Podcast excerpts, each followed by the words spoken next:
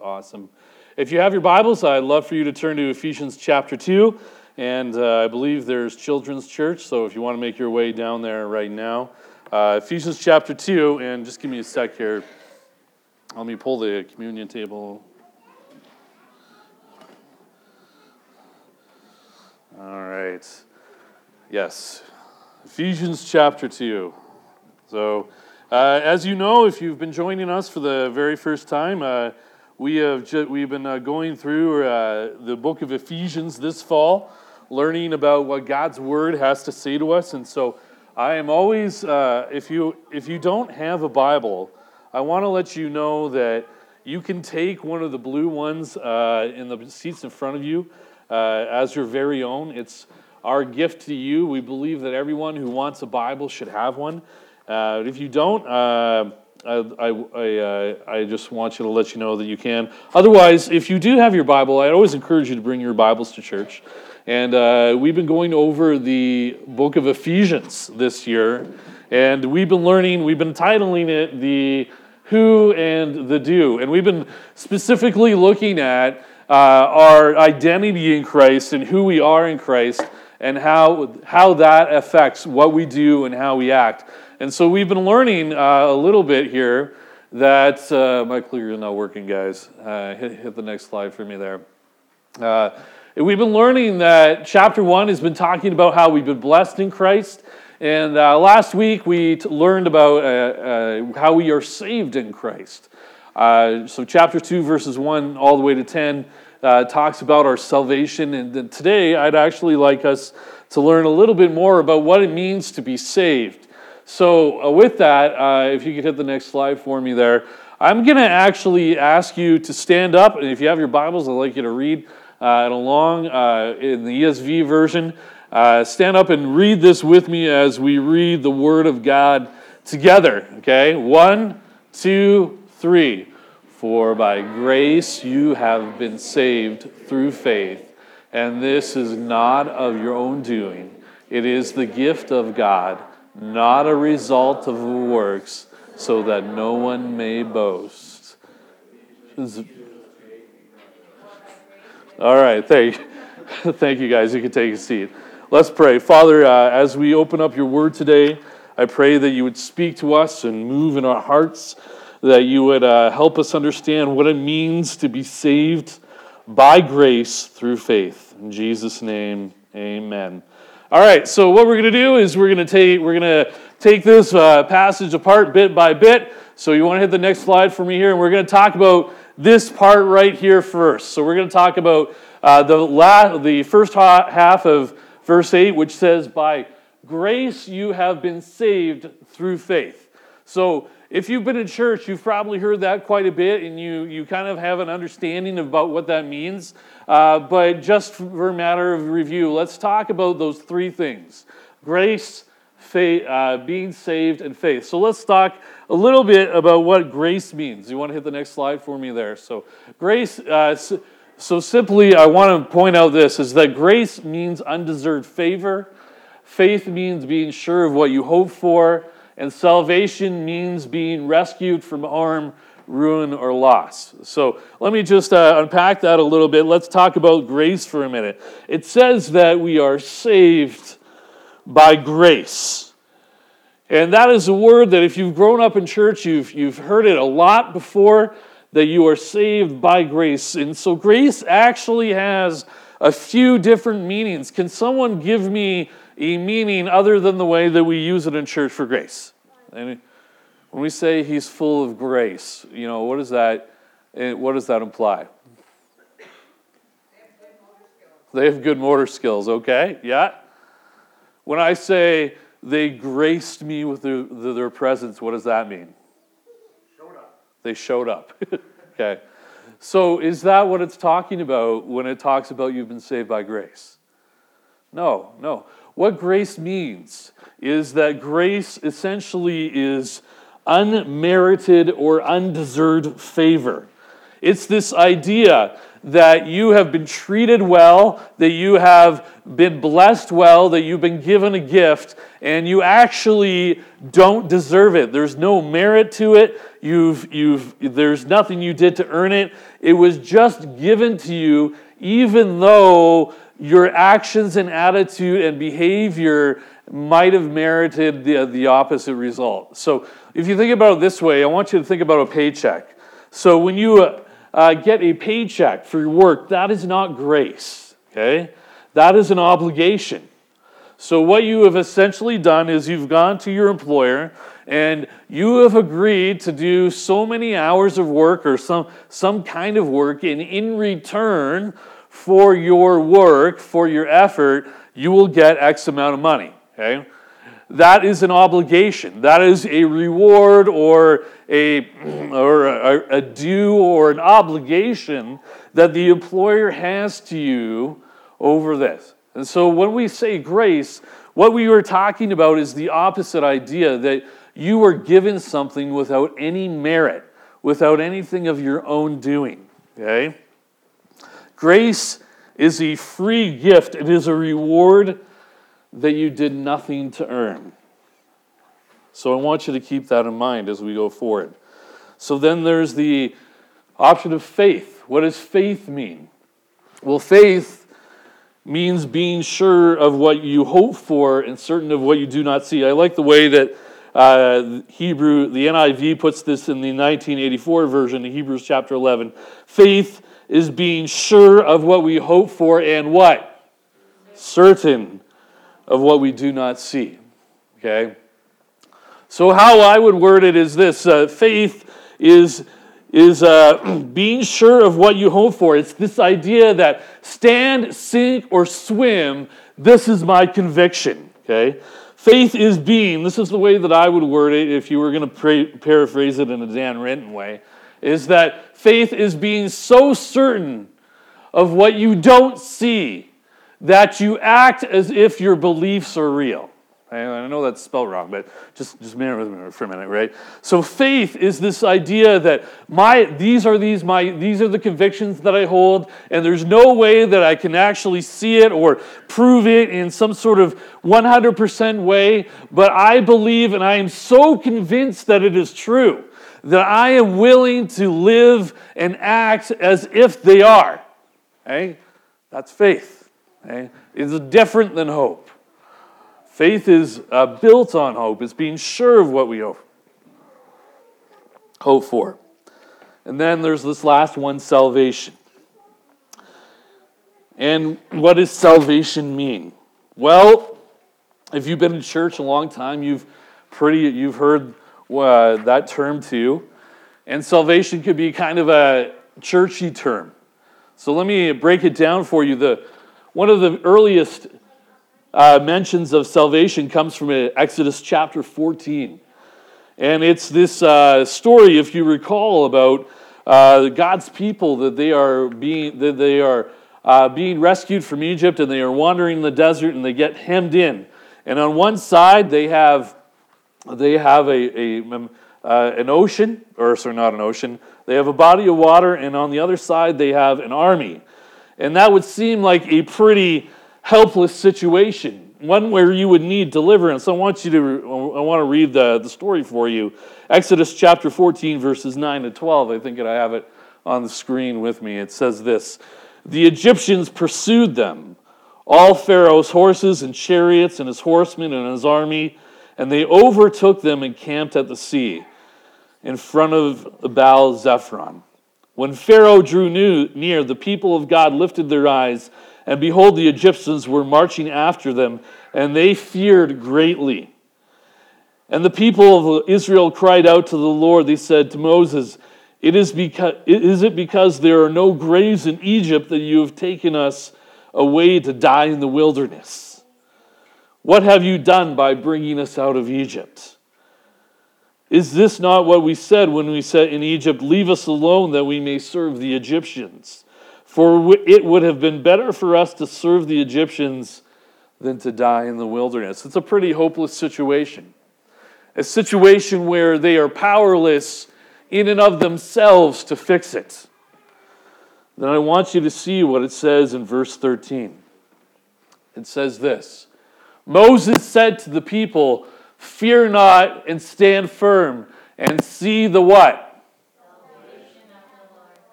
Which he will work for you today. For the Egyptians who you see today, you will never see again. Now, here's what I want you to catch. In this context, God wasn't saying, Today you're all going to die and you're all going to drown and you're going to go to heaven. Okay? That's not what salvation is meant in this context. Now, and when we talk about salvation, it doesn't it does include that, but it's not only that. Salvation in its purest form means that you are being rescued from ruin, harm, or loss. When we talk about Jesus saving us from our sins, what we mean by that is that Jesus saves us and delivers us from the destruction that sin is about to destroy, uh, d- uh, about to do on us. You see, salvation is this idea that you are being rescued and saved from whatever it is that's about to destroy you. And in our context, it's sin. Sin is the thing that is about to destroy you. So, going back that going back the way, if we were to go back to our verse and define the go back go to the next one there. Next one. Here's how I would here's how I would interpret the first part of Ephesians chapter 2 verse 8. So when it says by grace you have been saved through faith, this is what I mean. Hit it again. Hit it again for me here. Go, go. Faith, go keep going. Man, I need the clicker. Keep going. Here's what I'm going to say that faith is, okay? Or this verse is going to say. Faith in this context means we have to trust that what Jesus did on the cross to rescue us was motivated by favor that we didn't earn. Let me say that again. When we look at, when we say that we have been saved by grace through faith, what we are really saying is that we have to trust that when Jesus died on the cross to rescue us, his entire motivation was out of favor that we did not earn. Isn't that free? That should be very freeing to you. That should be very welcoming to you. There should be this sense that God loves you so much that He was willing to give you a gift that you didn't earn and you didn't need to strive for or work for. And there should be a sense of uh, freedom and grace and healing in that because you don't have to work for it. Here's the thing about when you have to work for your salvation, when, when you have to earn it. You have to, you can't lose. There's this pressure that you and I put on ourselves whenever we think that salvation is by works or what we earned or that we deserved it. And that is, is that in order to do it well, we have to be perfect. We have to do it well all the time. We can never mess up. We can never make a mistake. We can never uh, do that. And the great thing about grace, friends, is that because it was a gift given by grace, unmerited favor, you can feel freedom from trying to be perfect all the time. Isn't that true? That's good. There's a sense where God loves you so much that He cares for you and He loves you and He cherishes you. Salvation is by grace through faith. In other words, Jesus' death on the cross was motivated by favor that you did not deserve. And I think that is so freeing. So that begs the question for you and I. And a lot of us grow up in church. We've heard that before. We know that we are saved by grace, that there's nothing that you and I could ever do to earn God's favor or love. So then here's the question Why then is it in Ephesians? You see, I know that you know this and you've heard it before, you might be feeling like tuning out, but if you tune out, you miss something. This book was written to who? Christians or non Christians? It was, say it again. Christians. It was written to Christians. Christians, people who already heard this stuff before, people like you and I who go to church here at Manor. It's you've grown up with it, they grew up with it, they heard it before, they believed it before. So the question is this if they heard it before, if they knew it, why did he write it? Any takers on that? Why would you spend, like, if you got to understand that writing a letter in that day is a very costly resource compared to writing an email today. When you and I write an email, we just kind of, or send a text, it's just a quick uh, click of the button away it goes. But I want you to think about what is being written here. This is a letter written to pri- from prison to a church, and they don't have the mail system like you and I do today. You would be lucky if it ever got to your recipients on time. So let me ask you a question: If you had this valuable, if you had a limited amount of space to say something, okay, and you knew that there was a good chance that it wouldn't get there, you would boil down your letter to what you thought the most important thing was to say. Okay? So then, why would he write it and remind them again if they already knew it? They lost the first love. They were adding works to and trying to make people get circumcised. Yes, that could be it too. You see, friends, I think the reason is that, that uh, Paul reminds them that they are saved by grace is the same reason that you and I need to remember that we are saved by grace. And that is this is that faith and grace stand against pride. Listen to what it, the rest of the verse says. Uh, you see, I think what you and I have to understand is that I think that the, what happens is the longer that you go to church, the less you believe that you are saved be, by grace because your life isn't as bad as everyone else's. Listen to what uh, the rest of the verse says Ephesians chapter 2, verses 8 and 9. You are saved by grace through faith, and this is not your own doing. It is the what? Gift of God. Not a result of works, so that no one may what? Boast. You see, friends, I believe that there is a trap, and that's the trap is this is that the longer that you and I go to church, the longer that you and I are Christians, the more that Christianity is a generational thing in our family, the more prone we are to forget that we are in grace. Is that true? Can I get a smile and a nod in that?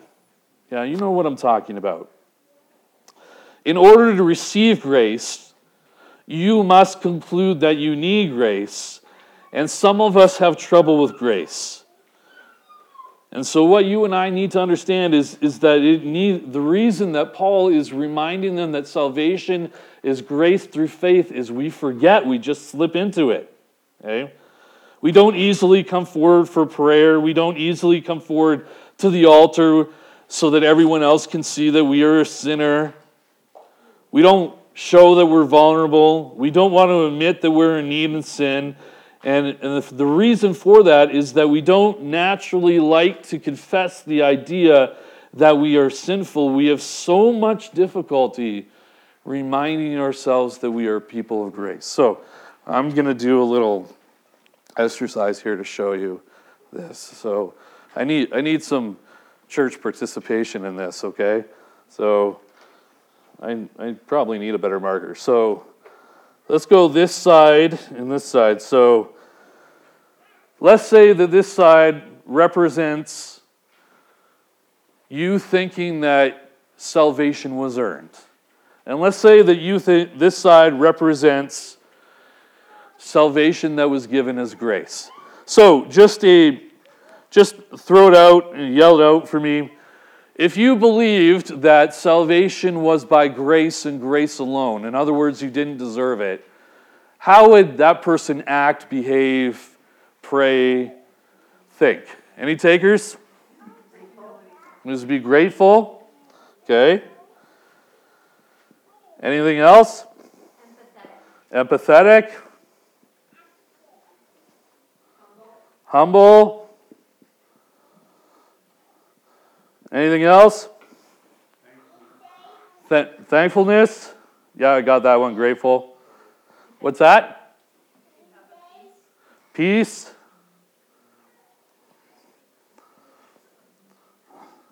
How about how would they react when they were sinned against? Forgiven?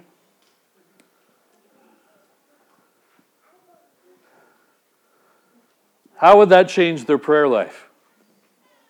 More often and more earnest. More okay. More often, more earnest. Okay. You have to forgive my spelling. uh, I heard understanding. Joyful, okay. If they do works, it's out of love, not out of duty. Okay, so how would I word that? Right motivation for good things. I don't know. Like, all right. Now let me ask the opposite question. If you believed that you are entitled to salvation, how would you act and behave? What's that? demanding, You'd be demanding. so, so I demand, demanded. Okay. Any anything else? Conceited. Can I see a prideful? It's easier spelled. Judgmental, I didn't I didn't get this job by my spelling, so judgmental. How would they pray? Selfishly, Selfishly. They, there would be a sense of entitlement. Oh, can I use that? Anything else? How would they behave in the relationships? Selfish.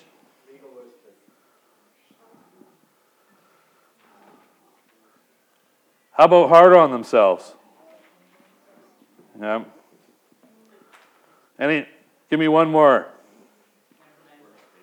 What's that? Temperamental. I heard another one. Workspace. Workspace. Workspace. Workspace. Okay. but they'd be always trying to do something in God's favor. Okay. Or Uh, temper. totally depressed because they couldn't live up to that. All right. Now I know that this might be hard to read. okay. But this past week, which one, which one of these lists represents you?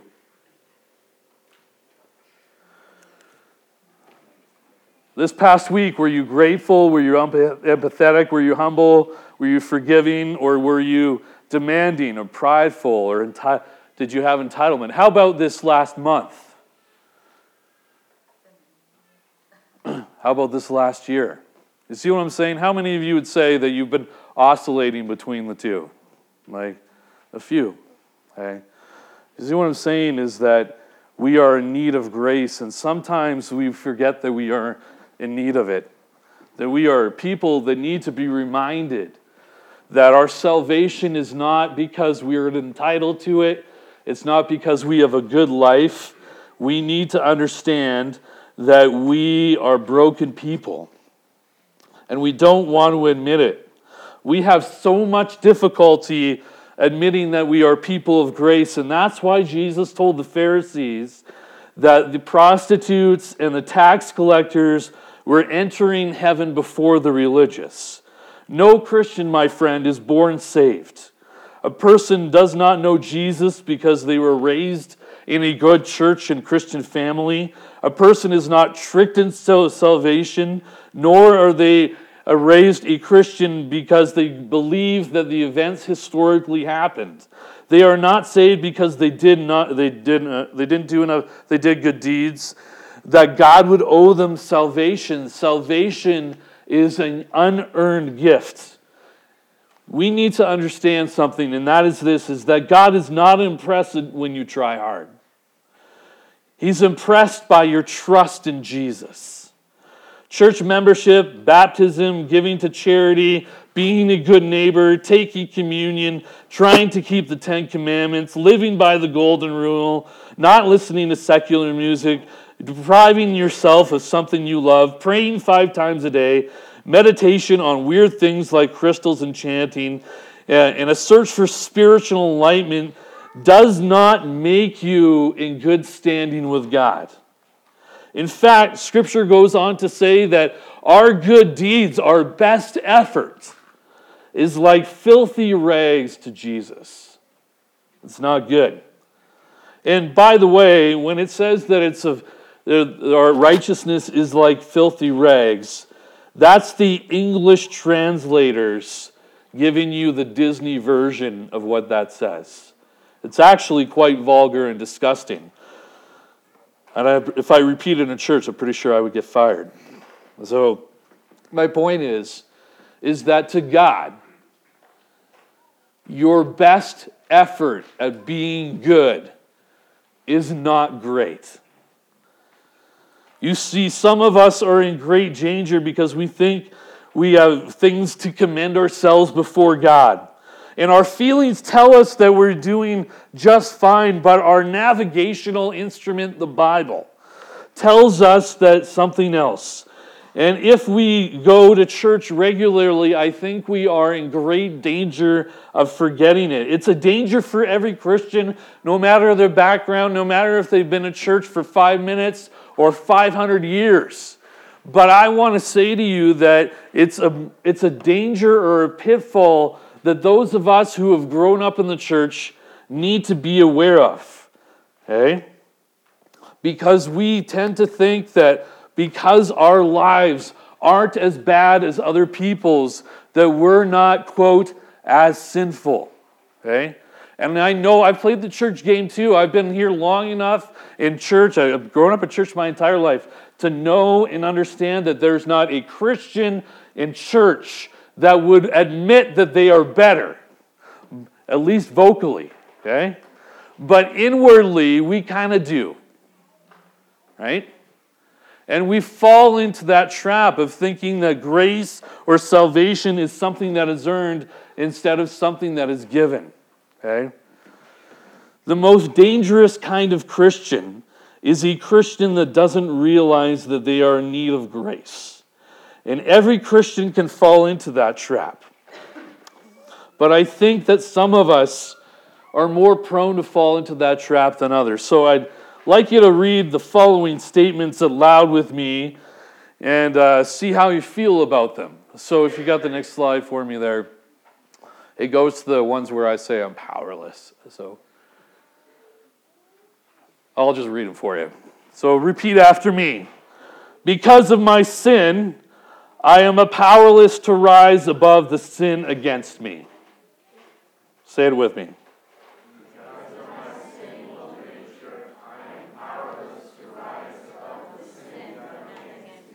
Because of my sin, I am powerless to rise above my own bitterness.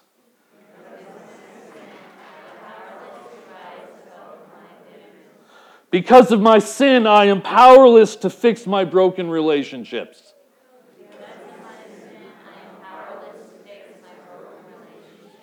Because of my sin, I am powerless to overcome my addictions.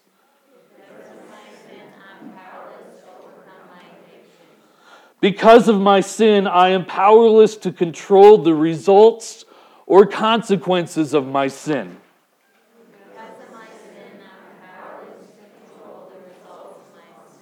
My life is a mess.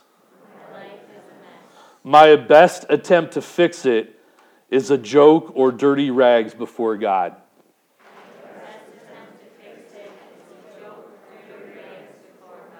That's why I'm here.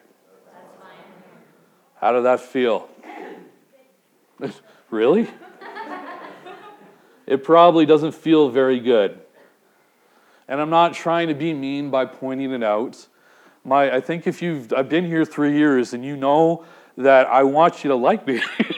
So, pointing out how sinful and we broken are is actually something very hard for me. But I need you to point it out because the Bible points it out. And here's why it's so important for you and I to understand. that until we admit and embrace and believe that we are powerless over our sin, your resentments and our unhealthy behaviors, we're just kind of going to keep trying different versions of what we're doing now, trying to rise above, trying to prove our worth, trying to prove that I'm valuable, trying to deal with people in unhealthy ways, and it will never work. That's why it's really important for us to admit that parts of your life, and maybe your whole life, is unmanageable because you are dead to sin, and that salvation was a gift that was not deserved. Because otherwise, we boast about our good works and proclaim it as we do. Until you admit that you are more broken than you would like to admit, you won't be able to be open up to another way of living. Which is why some people in church wait 10, 20, or 40 years before they deal with their heart issues. Because that's how long it takes for their marriages to fall apart. That's how long it takes for them to their sin to catch up with them, their addictions to make their lives ruin. And so some of us in church fall into the trap that thinking that our current ways of living will work. So let me push back against that for a minute. How much money do you think it will take before you're satisfied?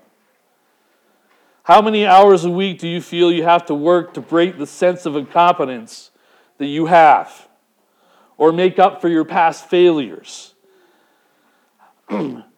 How much steamy romance novels or pornography are you having to watch before the loneliness is gone? How much Bible study or scripture memory are you going to have to do before you're acceptable before God?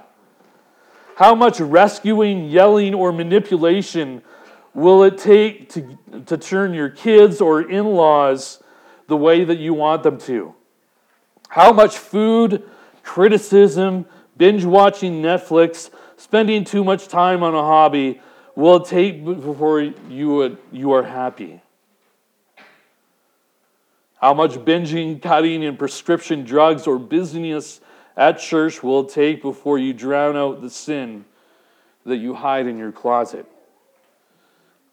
How's it working? We have so much difficulty admitting that we are people of grace. And friends, that's why this text is here. It's there to remind us that we do need grace. Because if we do not remember that salvation was something that we did not earn, then what winds up happening is we boast as if it did. We don't realize our sinfulness, and we don't realize the damage that sin is doing to ourselves and our relationships until it blows up in our face.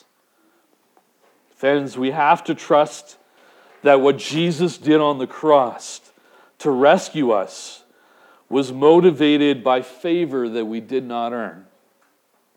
And that is why communion is so important to us.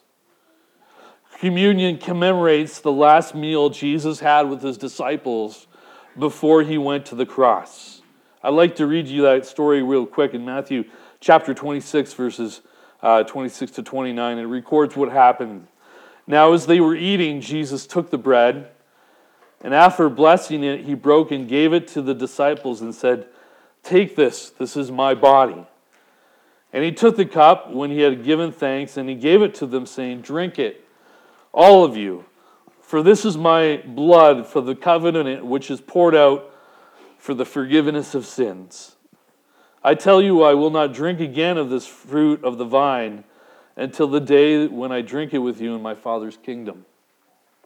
In that story, Jesus tells every Christian that when we have a meal together as a church, you are to break the bread and drink the wine, in our case, grape juice, as a reminder of the broken body and spilt blood for our sins. Communion, friends, is there to remind us that salvation is unmerited favor on our lives. And I don't know about you, but I've, I've had my share of communion times. And there are times when communion feels like an obligation rather than a life giving necessity.